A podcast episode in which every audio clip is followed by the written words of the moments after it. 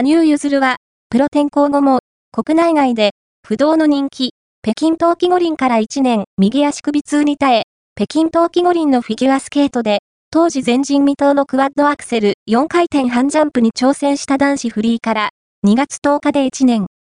プロ転向した羽生結弦は、今も変わらず、国内外で、熱烈なファンから、不動の人気を誇っている。